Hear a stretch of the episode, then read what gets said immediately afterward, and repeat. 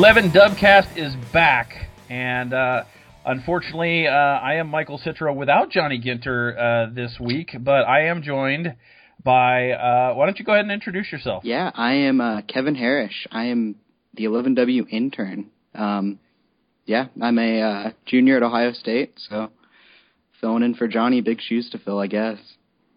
Well, Johnny is sick because Johnny's a high school teacher, which I had to mention Oh. because Johnny Johnny mentions it on every single broadcast uh, of the 11 Dubcast, so I had to mention it for Johnny, and I wanted to make sure that we got that in. But he, you know, as a teacher, he's exposed to like every germ in the known universe.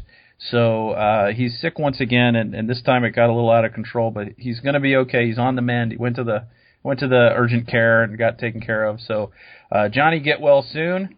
Uh, so Kevin uh, is our intern, as he mentioned, and um, you know, aside from bringing Vico sandwiches, uh, tell everybody what your responsibilities are as our intern. Yeah, um, I do. I cover mostly non-revenue sports. I do um, Mondays. Uh, I do my around the oval segment, which is basically just a, a roundup of all the uh, what's going on with the non-revenue sports throughout the week. And um, on Fridays, I do a, a Twitter rundown, the tweets from around campus. Um, just kind of collect all the best tweets from throughout the week and put them on uh, put them on the site because a lot of the readers don't actively use or have a Twitter, and you know they're those guys are gold on uh, Twitter, so gotta They really are. Yeah, I mean, we're. I think though that we're suffering since Michael Bennett uh, graduated and moved on. Oh man, he was he was a go-to. I I almost I had like a I mean I'm 21. I had like a midlife crisis the other day when I realized that my job security hinged on people my age saying funny things on the internet. Like Cardale Jones said, I'm taking a hiatus for like two weeks to focus on uh, camp, and I was shocked. I I didn't know what to do. What was I going to do without Cardale? I don't know, but you know, you had your midlife crisis at 11 if you're 21 years old. Yeah, well, that's true. You're right. I mean, I'm just assuming I'm going to be to, till 42, but we can't be sure of that. Uh, hey, if I could make it, anyone can. That's Um, so Kevin, uh, so who is our who is our our gold uh, standard on Twitter now that Michael Bennett's gone? oh, it's got to be Cardale. Um, Yeah, although you know, Stephen Collier, he's he's a sleeper there. He's he's on there pretty consistently. Um, Cardale's good for like a fire tweet like once every two or three weeks, but but Collier's consistent day to day. That's he's a good guy. well, um, why don't we turn our focus uh, now that we're underway? And I'm sure Johnny is lamenting the fact that he couldn't talk about the awesome opening game against Virginia Tech on uh, Labor Day evening. Uh, but you know, I wanted to kind of just wrap with you a little bit. We've got some guests coming up, special guests. We're going to get into the game a little bit, so I don't think we need to really get into QB Geddon and stuff like Yeah. that. But um, you know, give me your top two or three plays of the game that you know, or top two, three moments of the game rather, and then maybe your bottom three moments of the game. Um, first off, like before we even get into how the team performed, uh, atmosphere at Virginia Tech was awesome. Um, I wish sometimes the horseshoe would be about that pumping. It was Enter Sandman at the beginning was it was pretty sweet. Um, sadly, Metallica didn't show up. um, but uh, yeah, the the atmosphere there was pretty sweet. Everyone was really nice. Um, but yeah, as far as the game goes, um, I think I was really happy with how Zeke played. Um, I think that kind of got overlooked with uh, how well Braxton played and the uh, quarterback drama. Zeke quietly had like 130 yards rushing on like 10 attempts or something like that. So it's pretty uplifting when um, your running back can have a down day and uh, still eclipse the uh, 100 yard mark. Um, and I thought uh, the defensive line without um, even without Joey Bosa looked really well. Sam Hubbard hopped in there. Um, filled in nicely. Uh, I think they, the team still got three sacks without arguably the best player in college football. So um, I'm excited to see what that looks like uh, throughout the season when Joey Bosa can help bolster it. You know, I'm not sure he's the best player in college football because I'm not sure he's the best player on the team. This team is un- this team is a, just a team of freaks, Yeah. as we saw last night. But um, so uh, you know, we we've heard your top moments, uh, and I'll get into mine in a minute. What were your what were your bottom moments? Um, that the muffed punt that got me, man. Um, just flashbacks of so many uh, games in the past. I just saw saw uh, Virginia Tech get life with that punt, and um, it it didn't feel nice. But uh, obviously, the team re- rebounded from that, and um, it was nice, but uh, man, for for a split second, I just started to worry, and I'm sitting there in Lane Stadium, and I'm like, oh no, am I gonna have to drive uh, six hours back and take an exam the next morning after a loss? But yeah, that um, would have sucked. yeah. Uh, other than that, there really wasn't much. Um, I guess I I would have hoped the secondary would have played a little better. There were a couple big plays, um, but you know it's a it's a high risk, uh, high reward system um, when you bring a lot of people on a rush. Uh, that's what happened a couple times, and um, not much you can do. Big plays are going to happen, but in an offense that consistently puts up like over 45 points, it's it's not that big of an issue if uh, the team breaks out a the or the opposition breaks out like 20, 30 yards of play. Yeah, when you call a zone blitz, you're hoping that the fullback stays in and blocks and doesn't like sneak out behind the nose tackle Yeah. that's responsible for him. Because you know Tommy Shutt is a good football player, but he's not He's a guy not who's running going to him run down. down. Yeah, he's, especially once he's already behind two steps, he's he's already lost that battle. Uh, so the highs for me, obviously, were you know the start of the season, just just in general, because uh, I overdosed on football this weekend completely. Just watched a ton of football. The only the only thing I did wrong, I think, is not take Friday off work so I could stay up for the Hawaii game on Ooh. Thursday night. Um, Amateur. but I did stay. I did stay up till one anyway. Yeah. Uh, I just I just had to I had to I had to pull the chute. Um, so the other thing that really stood out for me as a high was the fact that uh, I just felt so good for Braxton Miller after he's gone through all the, the, the surgeries and the injuries and the, all the problems, and then all the speculation: is he going to leave? What's he going to do?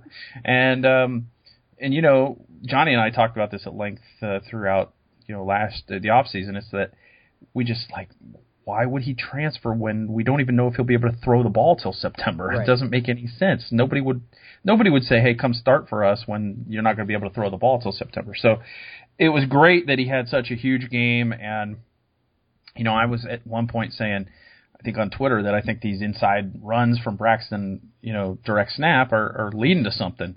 And then lo and behold, in the second half, you get the fumble recovery, and then on the next play, he goes around the end instead Oh, of up yeah. the middle. And that ridiculous spin move that we're going to be talking about Yeah. forever. Oh, even before Um, that, he should have been tackled Yeah. in the backfield. Oh yeah, he made a nice escape, and and let's credit you talked about Zeke, and he made two, not one, but two unbelievable blocks oh, on right. play. Yeah.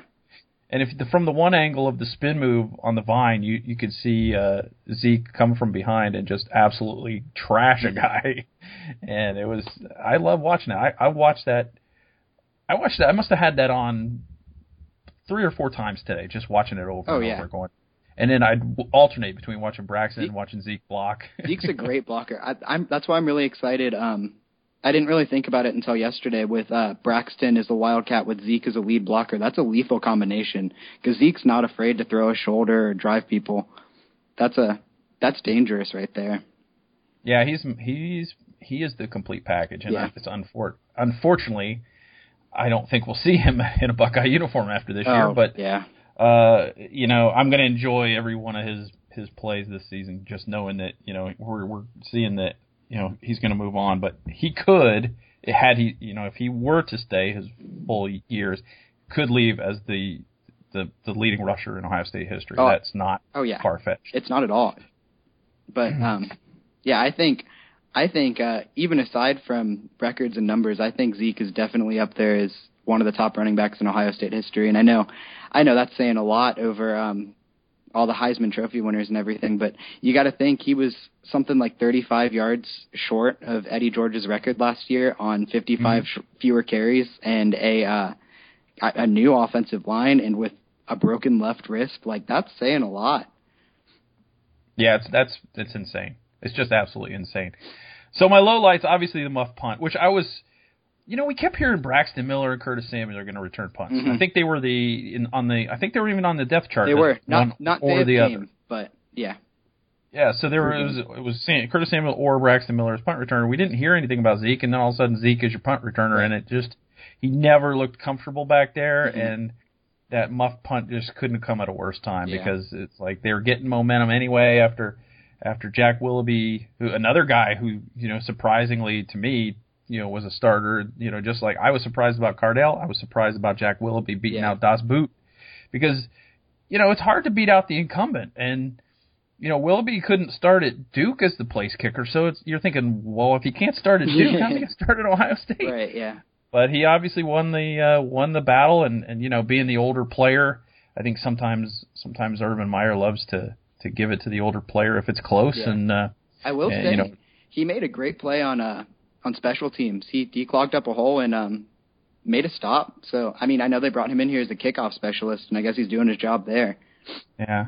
Although, you know, we got another kickoff out of bounds, and that was another moment that I was like shaking my head about. That was another low light for me. Uh, he missed his one field goal attempt, which sort of started the the a little bit of the loss of momentum. Ohio State had scored, but it was called back on a penalty, Mhm. and then they then they I- and I'm still pissed off about this. They complete a pass to Parris Campbell. He fumbles it, but recovers his own fumble, and they call it incomplete. Yeah. And they never really go up to the booth to look at it. And like Kirk Herbstreit pointed out, the guy takes four steps with the ball. What do you want? So it's not like he was juggling it the whole time. It was in his hands. He took a few steps, then he lost it on the way to the ground, and you know fell back on it. So if it's fourth and two there, you know, knowing what Urban's got Oh, yeah. in terms of kickers, you know, Urban's going to go for that, right? Right.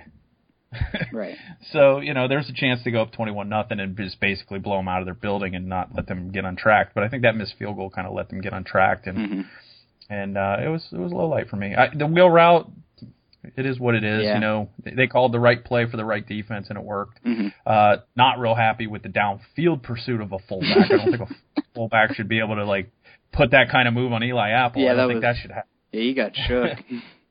Uh, I think uh, Kerry. I would not like to be Eli Apple when Kerry Coombs goes over that play with yeah. him. because that's going to be a loud conversation and it's going to be very one-sided. Um, and then uh, you know, this team has always gotten always gotten burned on on you know throwback screens. It's Yeah. just always been a part of their problem, and they've always had trouble with tight ends. So, you know.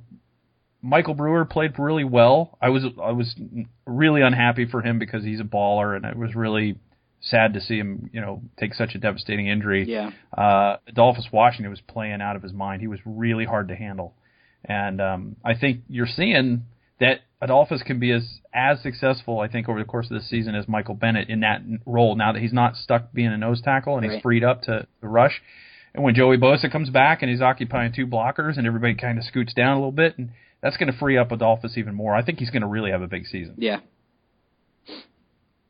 So, okay, um, you know, moving forward now, we've got one game under the belt. Where does uh, where does Urban go from here in terms of what does he what does he t- talk to his team about? Obviously, there were there were some issues, you know, that we saw during the game. What, you know, what do you think he's going to address this week? Man, I think they started well and they finished well. Um, they just didn't execute the same throughout the game. I, I think it's easy to put emphasis on fourth quarter and first quarter performance, but they just kind of dragged through the second, and Braxton kind of sparked them through the third. But man, that second quarter, um, they need to come out firing quicker and. Uh, in uh in the middle of the game. Um I wasn't really happy about that. Uh I think that's something they'll they'll focus on. Um and I think they need to just iron out their game plan a little bit. Uh I was shocked by how few carries uh, Ezekiel Elliott got, especially in the first half. Um especially when he was averaging like well, at halftime he averaged like 26 yards a carry. Um but even aside from that big long run, he was still solid from there on. Um, and so it clearly wasn't. I mean, it wasn't that he was getting shut down and you just had to go somewhere else. I think they were just trying to iron out where offense would come from outside of uh, Ezekiel Elliott, and um, that led to, uh, I mean, a couple drops by uh, Parris Campbell. The um, we had just a couple mishaps with uh, new receivers. That's expected, but um, I think they just need to iron out their game plan, iron out their offense, see where yards are going to come from, see the people that they can count on, uh, and that'll come. Um, luckily, that was our first game, and now we've got Hawaii and Western Michigan and uh, Northern Illinois. Like we're not in much danger, and there's a lot of experimenting time uh, up here um, coming up. But uh, I think that's just what they're going to focus on is um, getting that offensive scheme down.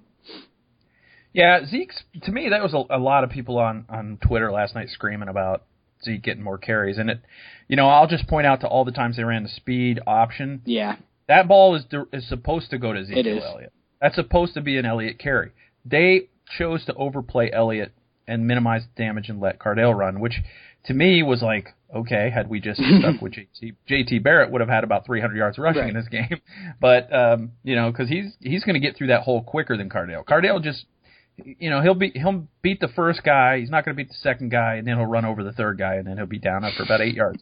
But we saw what JT Barrett would do on that play because he won't- he carried it once and went 40 yards with Right. it. And it, it was almost a, a carbon copy of the Minnesota run last year, except that you know Virginia Tech's a little bit faster in the secondary. he, he didn't quite get away with his uh, runaway lawnmower Yeah. routine.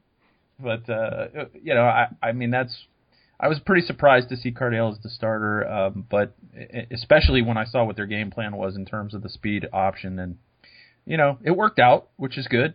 And you know we're not going to see a defense like that again until we probably play Sparty or Penn State. So yeah. Uh, why don't we, Kevin Harris, uh, get into a little segment we like to call "Ask Us Anything"? I'm down.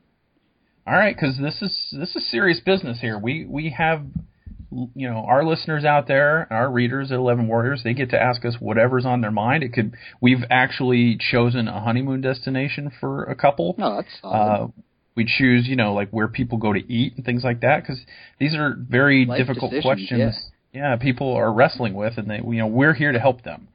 So uh, we need to we need to take these, you know, with the the full intent, you know, the full gravity that that they're intended. So I am up to the challenge. all right, we're going to start with Kurt Heinrichs, who, of course, Kurt writes for us. He's a, a wrestling writer who kind of contributes uh, during the season. And uh, he's got a couple questions. His first one is about uh, the Peanuts characters. Uh, he says Lucy used to pull the old yank the football from rapidly approaching Charlie Brown gag all the time. Which should have happened first? Charlie Brown wised up and faked her out and didn't follow through with the kick, or two, Charlie Brown whiffs on the kick, dusts himself off, and delivers a verbal, not physical beatdown uh, for uh, for Lucy. What what do you think should have happened first? I am 100% pro uh, verbal beatdowns. That's my thing. Um, and I'm going with this for Charlie Brown because he's a wise guy, except the fact that he never wisened up to the fact that Lucy was uh, going to pull the ball away from him. But he's a wise guy. I think he can um, he can come up with some pretty good insults and uh, put her in her place. Yeah, I'm one of those guys who just thinks it shouldn't have happened more than once. Yeah. it should have the fir- the verbal beatdown should have been the first time. Right. Oh, of course. should have been like, "What the hell?" You know, he should have Yeah. got up like just livid. Um, and, and I'm inclined to think that because of all the times it happened and he never did anything about it, I'm inclined to think that he kind of deserved it. yeah. So, Yeah. Chuck, that's on you, buddy. hmm uh, so his second question is he hates texting and driving, especially when you see that Texty McGee has kids in the back seat. I've been watching The Dark Knight a lot lately, and I'm inspired to be a Cleveland version of a vigilante. what can I keep in my front seat that I can throw out the window of my speeding car that will get the attention of a texter but not cause a car crash? Bonus points if it's something cheap, because uh, vigilanteism doesn't pay well. What do you think he should keep on his front seat to uh, to thwart texting and driving? Huh. I think I'd go I'd go with food. Just anything food related, anything that splats especially. Um just make it stick to their car, make them have to get a conscious effort to get it off. But also if it gets on the ground it's biodegradable. You don't gotta worry about trash pickup, don't gotta worry about uh um not being eco friendly here. It's good for the environment. So I don't know, just something something nice and slimy. Um maybe like a peanut butter and jelly sandwich, a piece of pizza, just something like that. Leave a nice little splat on there. it's interesting you went with splatting food because I've I have I've had this sort of almost like a dark fantasy of carrying um a paintball gun with me uh wherever I drive and then if somebody pisses me off I can like just roll down my window and just like pepper the side of their car with the paintball That's gun. That's actually really solid. I didn't even think about that. yeah, the only thing that gives me pause is that I live in Florida and somebody else will probably have a real gun right, in their car. right, yeah, Uh, yeah. so yeah. that's the only, you don't re- want to play with only that. it's the only reason I don't do it. But I always thought that would be really awesome. It's like okay, the the the jerk that cuts you off, you pull up to him at the next uh, light, and you just just absolutely cover his window in like yellow or red paint or something. Yeah, And uh, I think that would get the message. Maybe right. you know some some goofball decides they're not going to put their lights on in the rain. You know, you just pull up next to them and Yeah. give them a message. You know, write it on the side of their car in paintball paint. Right. Yeah, yeah, yeah. You'd get good at it. Yeah, I think over time you'd become really good. So uh, thanks for the questions, Kurt. Uh, now we're going to move to Gregory Metz, and Greg, uh, he's a, a, guy who he emails us all the time. He sent us one via the email. By the way, I will tell you in a moment uh, how you can ask us anything because I forgot to do that at the top of this, but I'll do it. I usually ask Johnny to explain it. I'm not Johnny. Uh, so you're not Johnny. You know, you're, you're just the intern. It's okay. You're just okay. filling in. Um, so Gregory wants to know, a one, if you guys had to give each other nicknames, what would they be? And we're gonna both just give Johnny nicknames because Johnny's not here. Ooh. So if you had to give Johnny a nickname, what would they be? Man, there's a good one, but I can't think of it right now. Um. Man, man, I'm blanking here. You go first. All right, I'm gonna call him uh, the professor. You know, because he's a he, you know he is a teacher and he's a really smart dude. And like if you ask him like he excels at ask us anything because like he'll go on a tangent about dinosaurs or uh, like igneous rocks or something right. like that. And he he just has a lot of knowledge. He's a he's a very um intellectually curious dude and he has a good memory for facts. And so i, I think uh, i would call him the professor. Hmm. I guess i'm blanking here but i guess i'd go with measles or something because he's sick and he gave me this opportunity to be on here. Um slash just threw it on my desk and said go for it. Um, yeah, I guess that's what I'd go with. Uh, but he's on the mend; he'll be all right. All right, here's question two from Gregory. You might not know this because this is a little before your time. Uh, Gregory wants to know, and this is in response to a, a comment of a few weeks ago Johnny made. What is '80s butt rock? Oh, you know, I do know what butt rock is. Um, it's kind of I can't think of any bands off the top of my head that would uh that would fill that or that would uh explain it though. Um man, it's kind of like a running joke. I'm I'm actually a musician. Uh I play drums, bass and guitar, but it's it's kind of like a run, a running joke between uh me and some of my friends will just listen to uh to some bands and um or not bands, we'll we'll write stuff and uh refer to it as butt rock, I guess, but I maybe I don't know exactly what it is. All right, I think it's probably uh, in at least the usage that Johnny had is is that it's those rock and rollers that used to wear the spandex and like show off their butts. Okay. Uh, you know, wearing the the tight leather pants and that kind of thing, and and you know they they were very riff based band right. and that kind of thing, yeah. and, and they were very into appearance. I think that's kind of what Johnny was getting at, and and you know it's just one of those terms that if you've been around a while, like me, you know, you just kind of you it's just kind of understood. right. You know what they're talking about. I about. hear it, but I don't know. Yeah, I couldn't like give you an example. I would think like something like Whitesnake might qualify. Yeah. uh, that kind of thing. Uh, so uh, Gregory has one more question, and this is a, a little more philosophical. Uh, so put on your philosophy hat here, Kevin. Uh, when you have a toothache, is the pain in your mouth or in your brain? Huh. Technically, I guess it's in your uh it's in your brain because I guess the the the bothering or the um the thing that causes the pain is in your tooth, but the pain itself is in your brain because there's people that have like problems in their brain where they can't feel pain, but like the problem is still there, they just can't feel it. So the pain itself is in your brain, but the the pain is um or the pain the thing causing the pain is in your uh your tooth. All right, that's I'm I'm down with that answer, and I would totally I would totally buy it. If, you know, if that if that's what's the deal is. I kind of think though that the pain is in your of the toothache is in your mouth. It's the receptor in your brain that tells you that it hurts, but the pain is in the nerve ending in your mouth, and that's what that's where the actual pain is taking place. It's your brain that tells you you're hurt, but it's the mouth that it's to me it's in the mouth where the pain actually is. Right. So the people that can't feel pain that are numb, like that injury is still happening in your mouth. Your brain's just not registering the fact that it hurts.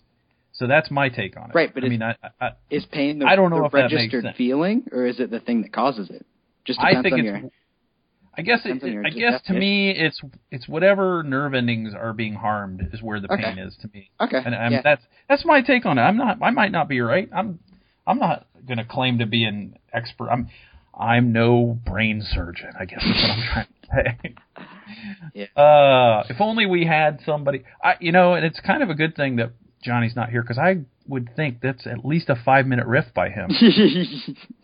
I think that would this this question is so up his alley. It would be like just like he'd be, all right, I've thought about this a lot. and, and and, and the uh. sad thing is that Johnny probably has thought about these things a lot because that's like that's how he responds to most of these questions, no matter how outlandish they are. So anyway, that's ask us anything for this week. You can ask us anything on the Twitters.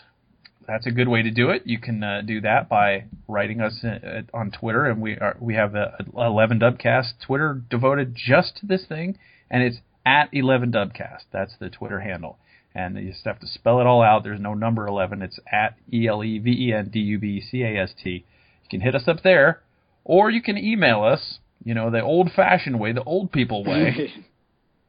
uh, you can email us, and that uh, email is dubcast at 11warriors.com, and that's again spelled out E L E V E N W A R R I O R S dot com.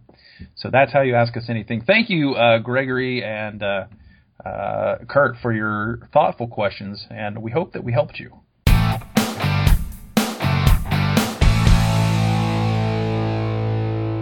Okay, it's time for Matt Finkes on football once again. Matt, how you doing tonight? I'm doing great, guys. How about you? Oh, no complaints. Mm-hmm. We're uh, we're one and zero, oh, and the best thing about one and zero oh is the chance to go two and zero. Is what I've been told. So I may have heard that somewhere too. I don't know where. so Matt, I want to dive right into last night's matchup with Virginia Tech, and I wanted to get first of all get your thoughts. I know you were very uh, vocal about this on uh, Twitter last night. Um, were you as surprised as I was by Cardale Jones being named the starter? Uh, yeah, obviously. I think everyone was pretty surprised. You know, um, obviously I wasn't at every practice over the course of camp, but the practices I was at uh, didn't see a uh, you know didn't see a Cardale advantage. Uh, probably you know the other way. Um, I just uh, uh, yeah, I mean I'm surprised. I'm, I'm you know I think that uh, you know, being a senior, does, does that weigh into it? Does, does he was it a tie and he got the nod? I mean, I don't buy the uh, I don't buy the argument of you know he won the last three games, so so JT had to beat him out. um, you know that that wasn't the the storyline going into camp uh, the entire time. It wasn't the storyline going into spring. So I don't buy that storyline. But you know, Urban is has been known to be extremely loyal to his seniors, and uh, that's Car- that's Cardale Jones right now. Uh, it, it's just uh, you know, I mean, it's what I saw last night from him. Has kind of been what we've seen uh, you know, if you if you if you strip away, and I'm not saying that Cardale's a bad player. Don't get me wrong here. And, and people are like, "Why are you bashing Cardale?" You know, I'm not bashing Cardale. I'm just I'm telling you what I see, and I see a guy who, you know, you go back and look at the stat lines and his effectiveness, and it's been pretty average. You know, it hasn't been great. It hasn't been outstanding. He, if if you go back and just kind of look at the averages, it's been below JT Barrett. You know, if you compare last year's uh, stats in the ten games and the three games, um, so. I didn't see anything tremendously last. I'll tell you what, I saw a lot. I saw him taking a ton of chances that didn't need to be taken. Uh, you know, you go back to that touchdown pass man, that's that's a ball. And you saw Urban on the sideline right after he threw the ball, like pointing to him, like, "Come here. What were you doing? What were you, you know, what was that throw? You know, off balance, jumping up in the air, throwing the ball. You know, luckily Curtis Samuel made a, a, a ridiculous play of adjusting four times and then coming back and get, catching the football. But you saw that on the interception. You know, even if that ball doesn't get get tipped, Nick Vannett is covered you know, you either try to run for that first down or you throw the ball out of bounds. But that was mm-hmm. might have been a pick either way. And there were just a couple of those plays, and you look at his stat line. You know, nine of of eighteen, fifty percent completions. You know, 180 some yards. And yeah, he had the 13 carries for 99 yards, but uh, you know, two touchdowns and an interception. D- does that jump off the page to you? No, it doesn't. You know, I mean, if you didn't watch the game and if you weren't kind of enamored by by you know a couple of the long throws. Now that being said, I'll tell you what, his first two passes that he threw, as good as you can throw. You know, the mm-hmm. the the the kind of the slant. It wasn't really a slant. It was more of a a, a broken off post to Michael Thomas. The first pass, it's just a bullet hits him in stride, just perfect. But then with that comes kind of all the the Brett Farvish type plays that you know yes we've got the wide receivers to to make those kind of catches but makes me nervous and, and you know I think with any other schedule uh, he might have a chance to play himself out of that position, but I don't think he's going to against obviously in Northern Illinois and Western Michigan before you get into Big Ten play, which again makes me nervous. I, you know, I think I, just for me, for my money, JT Barrett is just so much smoother, so much more under control, runs the offense so much more effectively, and I, I just think that that he is a a, safer choice maybe than than kind of rolling the dice with Cardale. I don't know if the if the wide receiver, I'm sorry, if the quarterback position is still open or not. If it's still kind, of, I mean, what I would like to see, I'd like to see these next three games, those guys, you know, basically getting the same amount of snaps, you know, or roughly so uh, you know, maybe switching series because you're not. I mean, let's be real. We're not in any any detriment of losing these next three games. Uh, I mean, it's just it's just not. I mean, our talent level is just that much more than these next three teams. So so let's get a quarterback competition under some live fire situations, and then grade these guys out, and then go into big play, Big Ten play with our with our starter. Now, I mean, is that going to happen? Who knows? I, I would highly doubt it. Urban isn't calling me for advice anytime soon. But uh, but I mean, that's that's just uh, you know my opinion, my take on it. I just see Cardale Jones as a guy who you know. Yes, he he hit some big passes in that game against uh, Alabama, and and but do we forget the the two horrible picks that he threw against Alabama? Do we forget you know the the the turnovers, the I think two or three turnovers against Oregon, you know that against a good team is going to get you beat. You know, I mean, it, it just it it just is. That against a good Michigan State team is going to get you beat. That against a, a an Alabama team that we saw beat up on Wisconsin there that just decided, you know, screw it, we're just going to run the ball down your throat. Uh, mm-hmm. Good chance that that's going to get you beat. So that's what that's what I'm looking at, kind of long term as far as the quarterback position. Who's the guy when I get into into playing a really good defense that that I can trust and rely on? And again, I'll tell you what, I saw Cardale first couple series very methodical, looking at his reads, making the correct read, you know, making that that that check down pass a couple times, you know, hitting Zeke in the flat as game went on, as that second quarter went on, and as the pressure got to him a little bit, and you started getting some, getting some bodies into space, you saw a lot more backyard football, and that made me nervous.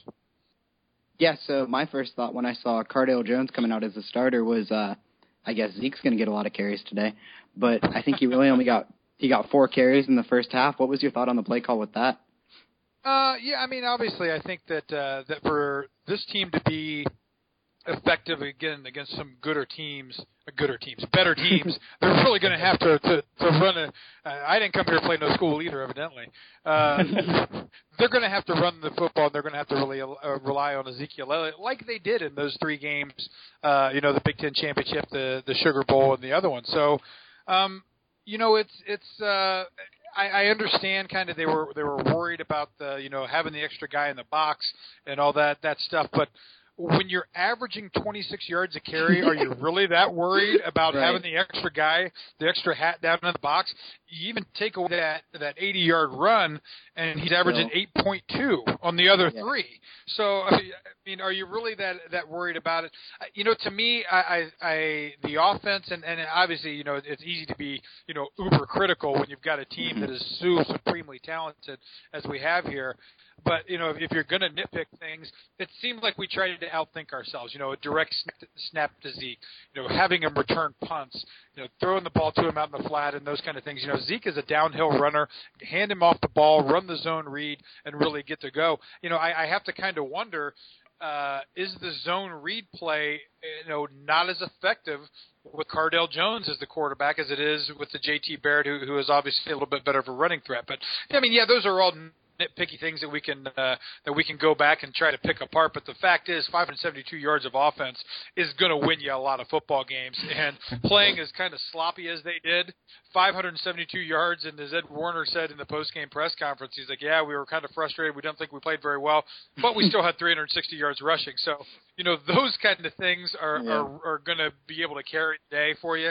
And when you get the weapons back, when you get Jalin Marshall back, when you get Corey Smith back on the outside, uh, man, it's, it, it becomes a very very scary proposition because Braxton Miller was everything that we thought he could be at, at the wide receiver position. And you know, I mean, I, I knew he could catch the football. Seeing him in camp, uh, knew he he still had the the, the quicks. Knew he, knew he still had all the the moves.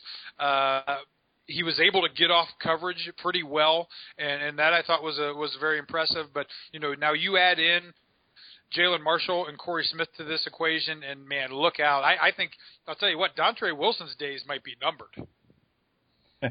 Matt, when you uh, used to recover fumbles and return them, you probably looked a lot like Braxton Miller on that spin move, didn't you? Absolutely. I was a little bit faster, at a, at a little bit better burst rather than the first couple steps, but uh, you know, and so I never had to hit the spin move. I just used pure speed, just got by everybody. How much do you think he is going to evolve over the course of this season? This was his first ever game at H back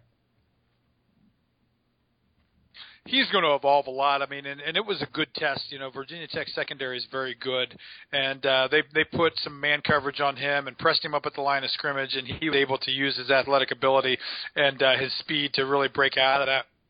You know, as he learns, as he gets more game reps, He's going to feel more comfortable. He's going to work. I mean, I'll tell you what, we talked about this the other night on the post game show too. I've not seen a player evolve you know, just from the time I saw him as a ninth grader at Huber Heights Wayne to where he is now, his evolution is absolutely remarkable. And, and I think he's bigger faster, stronger. I think you know when he made this decision in the spring, and he did make this decision in the spring. This wasn't just you know oh let's see how my shoulder is. You know he made this decision a long time ago, and he put in a lot of work in the spring and the summer to put on some weight, to put on muscle, to add that bulk that you're going to need to be an every down back. And I'll tell you what, what was impressive about him. You know hadn't played in a year and played a taps and didn't look winded at all. I mean, saw him in the second half. He was in game shape and ready to go. Um, the defensive line obviously missed uh, Joey Bosa this week. Um, what do you think about the performance of the younger guys like Sam Hubbard? I'll tell you, I thought Sam Hubbard played a great game. You know, he was able to win some one-on-one battles with the tackles on the outside. Uh, you know, had a nice kind of inside move for some good pressure. Adolphus Washington, I think, has stepped up very well because they needed that. Michael Bennett was a force, especially the second half of the season. Uh, it, it was on Adolphus's shoulders to really kind of uh, pick up that torch and continue to run with it. I thought he played an excellent game as well. Uh, you know, Tyquan Lewis on the other side and uh, and Jalyn Holmes, I, I, I thought played pretty well as well. I mean, I, I think again that's a young group that's going to get better and better. Uh, not a lot of playing time, not a lot of experience. Uh, you know, Tommy Schutt in there as well. I thought he played a really good game. Uh, they were able to get pressure with four a lot of times, and that's what you want out of your front four. I mean, yes, they, there was a, it's an aggressive package, and they like to blitz, but when you when you only bring four, you need to be able to get there. And even without Joey Bosa, they were able to do that last night. So I was pretty impressed with the young guys. Matt, before you before we let you go, we want to include you in one of our Ask Us Anything questions. Um, so this question comes from our, our good friend Kurt Heinrichs, and he wants to know, you know, Lucy in the Peanuts comics used to pull the old football out from under Charlie Brown all the time. Sure. And he wanted he wants to know Kurt wants to know which should have happened first. Charlie Brown wised up and faked her out and didn't follow through with the kick, or Charlie Brown whiffed on the kick, dusted himself off, and delivered a verbal, not physical, beatdown on Lucy. Which do you think should have happened first? Um, if those are my only two options, because my p- pick would be he accidentally kicks Lucy in the shin uh, instead of the ball uh, on on about the second or third time. But uh, you know, I mean, obviously that's uh, that's not uh, the choice in there. So I think that he, uh, man, you'd like to think that he would just kind of wise up eventually, but but that doesn't seem to be the case. So I can see Charlie Brown being a little bit of a hothead. You know, he's around that pigpen character all the time. It's got to stink being around that guy, and it's you know he's always uh, losing uh, losing the ladies to to who's that Schroeder on the piano. So I mean, he, he lives a kind of a troubled life. I mean, look at the Christmas tree he brought home. so I think he just he finally lets it boil over and gives the verbal beat down to Lucy. Awesome, uh, Matt. Thanks so much for being back for Finkes on Football. Looking forward to uh, to many more of these throughout the course of the season, and um, you know, uh, always a pleasure having you on. Uh, thanks for having me, guys. I'll try to be a little bit more upbeat and positive after this Hawaii game. should not be, shouldn't be too much of a problem. All right, thanks, Matt. Thanks, Matt. All right, guys. Yep, talk to you soon.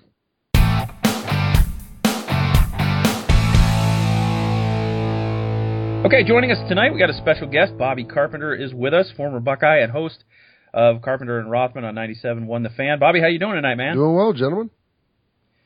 Uh, I'm really glad to have you on because you know, as a as a former Buckeye and someone who talks about the Buckeyes uh, for a living, you you sort of uh, you know living on both sides of the uh, the equation here, and I wanted to get your take on. Um, First of all, your overall thoughts on, on last night's season opener uh, win against Virginia Tech. Uh, well, first of all, I think I was uh, fairly shocked to see Cardale start the game. I thought JT would. I personally thought that he was the best choice, and then I thought just looking at it, you know what he brings to the game with his ability to run the ball, the zone read, and the fact that I think he's probably a little more consistent than Cardale. Maybe not quite you know the high ceiling potential, but you know probably more even. He doesn't. He's not going to ever make those terrible plays that are going to leave you scratching your head. So to see Cardale go out there and obviously take the field, you know, it was, it was a bit of a shock. And I'm not a fan of two quarterback systems, so you know what? They picked Cardale, stuck with him. I was a little nervous at halftime when Urban Meyer was talking about you know, possibly getting the other guy warmed up and ready to go, which you know, that's opened up a whole whole can of worms I didn't want to see happen. Regardless of whether I thought Cardale or JT was better, once you pick the guy, he's your guy, and you should not change that course, in my opinion, unless you're given a huge reason to. And you know, I didn't. He's going to struggle. This offense is going to struggle at times. So if we don't score for three drives in a row, to me, that's not the, indication to pull the panic cord. And I don't think Urban did that. So that was good to see it was exciting. And then, you know, obviously watching Braxton play and play extremely well, you know, wasn't just exciting for me, but I was really happy for the guy who has been through so much over the last year and a half, and to see him have that kind of success on a national stage, you know, to start this season, you know, it really meant a lot, and I was happy to see that happen for him. Um, you said uh, you're not a big fan of two quarterback systems. What would you say if Braxton got healthy halfway through the season or so? Uh, would you say give him a few snaps at traditional QB? Uh, you know, he's got he got a couple snaps at traditional QB. You know, he's playing Wildcat, and I think he was doing a, a great job at it. I don't, I don't think Braxton wants to go back. I think he's having a lot of success there, and I think he's excited about it. And you know, he should be. That's this is the position that's going to you know pay his bills here for the next couple years, you know, while he's playing in the NFL. And I think he it, it was fortuitous the way that it happened. If you could ever say an injury was a good thing, but it probably mm-hmm. forced his hand maybe a little bit more than he would have wanted to. And you know, if they give him a couple snaps back there every now and again, like they were doing, that's fine. But I, I just hate any situation where you're you're rotating drives and guys are trying to figure out who's going to go in, you know, and, and who's up and who's not, and who's the hot hand. It's, it's just tough to build continuity, in my opinion, that way.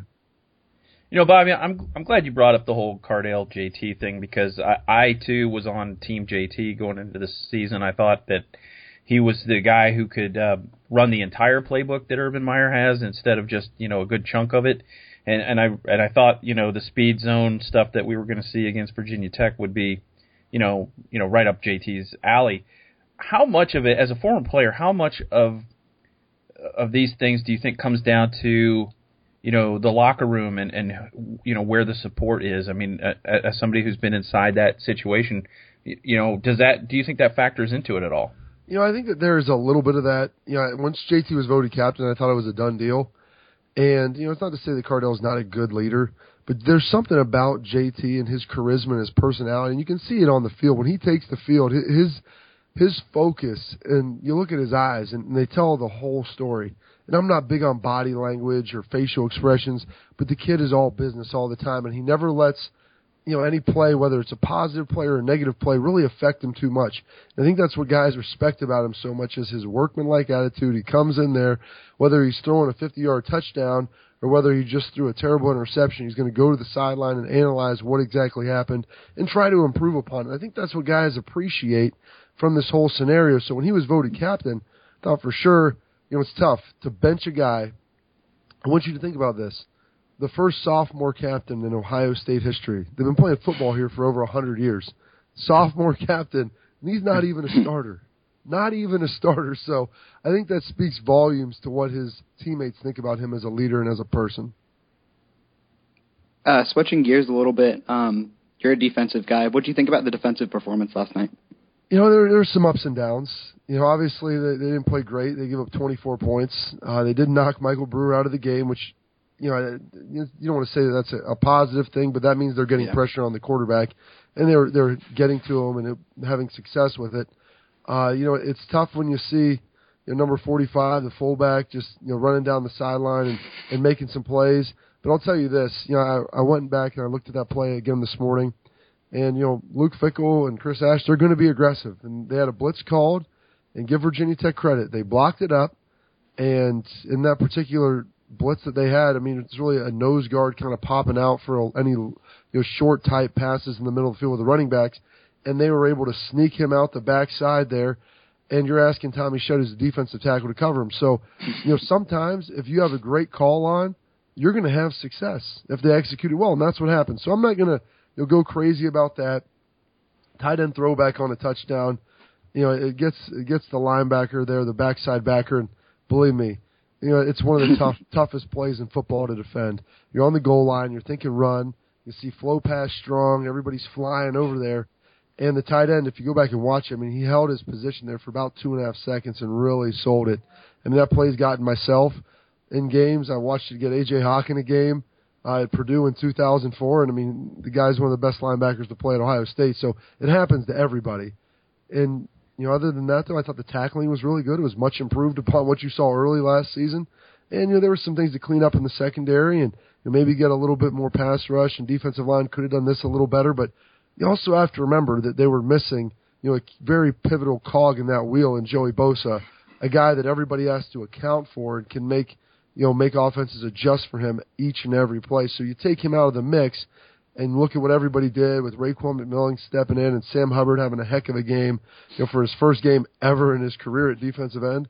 I was pretty happy with it for the most part. Yeah, I'm glad you brought that up because I wanted one of the things I wanted to ask you about was with Bosa out and not having to use a double team on that one end. It it looked to me like Virginia Tech had a little more uh, success running the football up the middle than I thought they should have. Uh, but a guy like Bosa in there eating up two blockers certainly would have helped in that situation. I think. What was your take overall on the on the D line and, and against the run? Well, you know they did a fairly decent job. But like you said, there was some leakage in the middle there, and Bosa does a good job of occupying two blockers. But not only that, you know he's such a great penetrator. If you choose to single block him, which teams inevitably have to do at certain points in time, but he's so strong and he's very athletic, and he's able to get in the backfield. And whenever you make the running back cut in the backfield, it makes the linebacker's jobs a lot easier because he's not able then to press the point downhill and force you to make a decision. He had to adjust course. The offensive linemen don't know that he may have had to cut back, so then you're going to more or less be unblocked and be able to flow to the football easier. So, you know, not having a penetrator, an aggressive guy in there like that, that's going to hurt. And I think it bothered him a little bit last night. They did adjust, but I mean, you'd be fooling yourself to think that that defense is the same without Joey Bosa as it is with him in there. And there's a reason for that and why everybody has him rated at the top of their draft boards. It's because the guy's a difference maker on the football field. So with that, do you think the team missed the three wide receivers more or Joey Bosa himself more? Well, I guess if you look at the wide receiver performance and you know Braxton Miller hopping in there, I would have to say that they probably missed Bosa more. I will say this: I think they did miss Jalin and Dontre for their punt return abilities you know, when you look at that mm-hmm. situation and, and what they're able to do, and you know how they need how they need to be able to to move the football and catch it first. You know, Zeke's a, a tremendous athlete, but at the same time, you know, fielding punts isn't necessarily as easy as what it looks. It's very difficult, and there's been a lot of great athletes who just can't field them, and that's that's nothing against them. It's very hard to do. It's something that's incredibly difficult. So you know, he did struggle with it, you know, and it's tough, and that know, I feel for Zeke, but let's just get him the ball. But I would have to say that obviously Bosa was a bigger miss with how Braxton was able to step up and play. Curtis Samuel made some plays out there. You know, Michael Thomas did what he needed to do. You, want to see a little bit more from those young guys, but I thought it was a pretty solid performance. Who was the young guy that, that stood out to you the most? I mean, there were a number of new starters and and uh, Tyquan Lewis and and then the combination of Hubbard and Holmes and Raekwon McMillan and um, uh, Parris Campbell played quite a bit. Who who really stood out for you? Well, Parris has tremendous athletic ability. He's just got to learn to finish the play. Uh, probably the guy that stood out the most to me was Sam Hubbard. You know, Tyquan Lewis had some plays too, but you know, he's he's played defensive end his whole life. You know, Sam Hubbard has not. You know, he, he they threw him out there. You know, he started learning defensive end at the end of last season. The guy played safety in high school, and to move up, you know, and coaches say the the game gets faster and the reaction time that is closer the closer you get to the line of scrimmage and then the football. So being on the outside, you have a little more time as you begin to move inside. Things happen faster, then they happen faster as you go from the defensive backfield, obviously forward. So you're talking about a guy that played safety, then linebacker, then a little tight end, then linebacker, and ultimately defensive end. So I give him a ton of credit for being able to go out there and make the plays that he did. And yeah, like I said, he wasn't Joey Bosa, but for if you would have told me that we're going to get a sack and a big pressure that caused another turnover out of him, I mean, I would say that's definitely a win for a guy that has never taken a real game snap of defensive end in his life. Um, I thought probably out of all the teams on the schedule, Virginia Tech matched up the best against Ohio State. Uh, do you see any other team left on the schedule that can possibly have a chance to knock them off? well, possibly obviously, Michigan State. Yeah, I mean, I was going to obviously go to Michigan State right away. I mean, they're the team when you look at it, obviously is the best. I mean, they're ranked what fifth, sixth in the country for a reason. Something, yeah. Yeah, Mark Dantonio is a very he's a very good coach, and he's done a very good job. Now he knows Ohio State. He's from Ohio. He understands what it means to play at Ohio State. So he's going to be ready to go. He's going to have those guys fired up, and they're going to be focused and ready. They have a good defensive line, an efficient offense, a veteran quarterback, and all of those things matter, and they, they matter a great deal. So you know when you compare all that together, you know with a great coaching staff. Now they did lose Pat Narduzzi, and you know, that will have some effect. They're going to be ready to go and they're going to come in and they're going to be focused and play hard. It's you know it's obviously down in Ohio Stadium, which that'll make a difference because that'll help them out a lot. But still, I mean, it's not it's not the easiest thing in the world to go on the road and win. So that's something that Ohio State does have going for them. But you're going to really find out a lot about Michigan State when they play Oregon this week because if they're able to win that mm-hmm. game, you know, that might be a game of you, know, you look at two teams that could be ranked, I don't know, first and third, first and fourth. I mean, and, and I would say it's a very premier game heading into the Thanksgiving weekend. So it's going to be a big game, a big matchup if they're able to take care of business this week. And then I think you'll really be able to find out how good they are. You know, Bobby, the uh, the quick turnaround this week. Obviously, Hawaii is um, is not a team that that a lot of people are fearing, but uh, you know, how much does that affect a team when you only have a few days to turn around and, and put a game plan in and and you know heal up from your bumps and bruises and get ready to play the next game? Oh well, I'll tell you this: it, it does matter. And people that say that it doesn't, you know, they're inexperienced and you know they've never been on a quick turnaround side like that. Uh, you know, I played in the NFL for seven years, played on Thanksgiving Day every time, and so you're on those four day breaks. Now they have a five day break with this, so it's a little bit more time. The guys are young, so they're able to rebound and you know bounce back a little bit quicker, a little bit easier, which does make a difference. You know, age plays into it a huge, huge degree. But it also kind of hurts them, you know, when you have a young team, you're not able to get out there and get those practice reps, that the experience, the live looks that you need going in. Going to be a lot of walkthroughs. Things will be a little bit slower because they're going to want to get their legs back. And then on top of it, now they got in last night. I want to say around four four fifteen. Guys had class at eight o'clock, eight thirty. They had to show up and go you know, they had today off, but it's not like in the NFL where an off day you get to sleep around, go in, get some treatment, maybe get a little workout, take a nap. I mean, you've got to do all that stuff plus go to probably three or four hours of class. So it's not an easy day. It's a very long day, and you get back on you know a normal sleep pattern.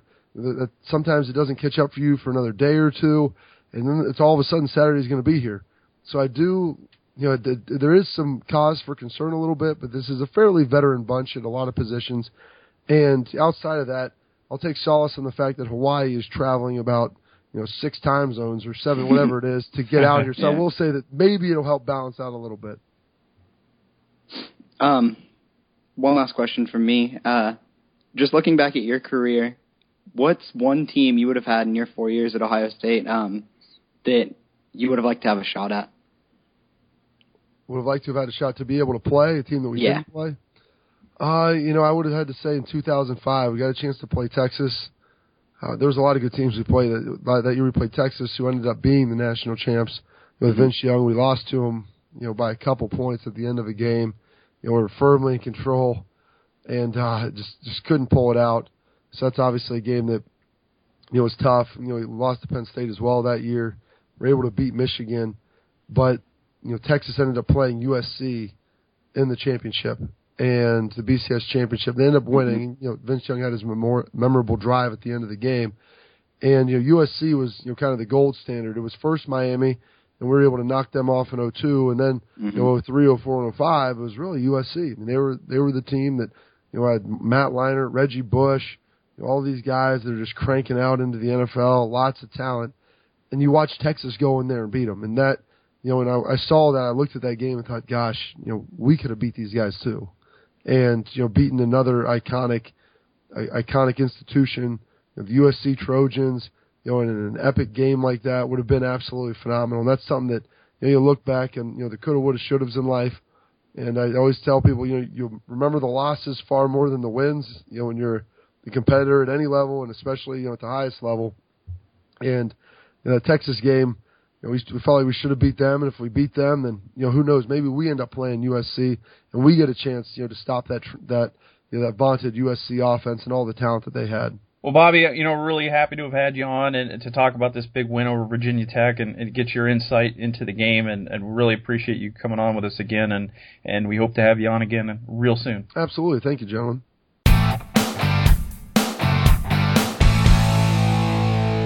Okay, well, that's just about it for another edition of the 11 Dubcast. Uh, Kevin, thanks so much for filling in with Johnny, uh, filling in for the, the ill Johnny this week. Oh, thanks for having me. It was great.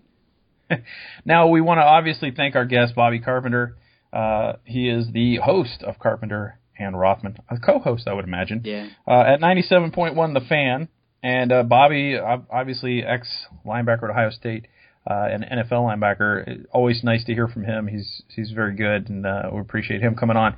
And thanks to Matt Finkes for Finkes on Football. Once again, Matt is an all-star. He's the only reason people really listen to the show. I think I could wouldn't swear to it, but it might be that might be true. Uh, before we get out of here, Kevin, uh, what this is where I normally ask Johnny a question, or he asks me on the the weeks that he hosts. We kind of alternate, but. Um, he was thoughtful enough to get sick on the week that I have to edit, and not the week that he has to edit, make therefore making me have to edit. So, thanks, Johnny. Appreciate that. So, your question tonight uh, is going to go back to Kurt's question. I want to s- ask you if you were a Peanuts character, which one are you? Hmm. You know, I'm not going to answer which one I am. I'm going to answer which one I'd like to be. I want to be Pigpen because he just doesn't care. You know, like Ah. he's just the most he's the most free spirited little guy ever.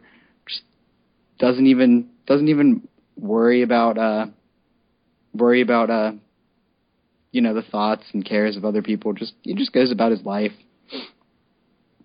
Well, you know, you don't get to just get off that easy. You have to actually say which one you are, not just which one you want to be. Hmm. Come on, intern. This one's tough. I think. Well, yeah, they're always tough. Huh. I think. I guess I. Mm, I don't see. I don't want to cop out and take Charlie Brown, but like we were talking about, uh, we were talking about Lucy pulling the ball away from him every time, and it's kind of his own fault that uh, he uh, he keeps swinging and missing. And I guess that's kind of. I, I guess I can relate to that. Just doing the same dumb things over and over and over and never learning from them. Uh, It's called being a Cleveland Indians fan. That's what it's called. Oh, oh, just a Cleveland sports fan in general. That's why I don't do that. Uh, okay. Well, you know, I would like to be Schroeder. I would like to think I'm Schroeder. I'm the cool dude with all the talent Yeah. that gets the chicks. Uh, in reality, I'm probably more like Linus. Yeah, Linus is a solid one too. I need to have that security blanket. You know, I always Right. need to be comforted. You know, that kind of thing. Yeah. And you know, I don't care that people know that I need to be have that comfort. Like Linus doesn't give a crap that people see him with that blanket and sucking Right. his thumb. He just wants to be comfortable, and that's me. I don't care what people think. I just want to be comfortable. Right. And if that means I'm wearing sweatpants, well then by God I'm wearing sweatpants. I I'm going to be 49 in a week. I don't care. I've given up. I'm not impressing anyone anymore. Uh yeah, that's that's just me. So uh anyway, Kevin, you did a fine job filling in for Johnny uh Johnny Ginter this week and uh appreciate it. Well, thank Uh, you. So we're going to have to obviously have you on again. And now that you've done this once, Jason's going to always make you fill in for one of us Right. if we can. Right. so- Yeah. So just be aware of that. So It'll be all all right. Uh, so uh, anyway, that's a wrap. Uh, until next week, uh, on behalf of our intern Kevin Harris filling in for Johnny Ginter, I'm Michael Citro, and uh, we'll see you next time. Peace out.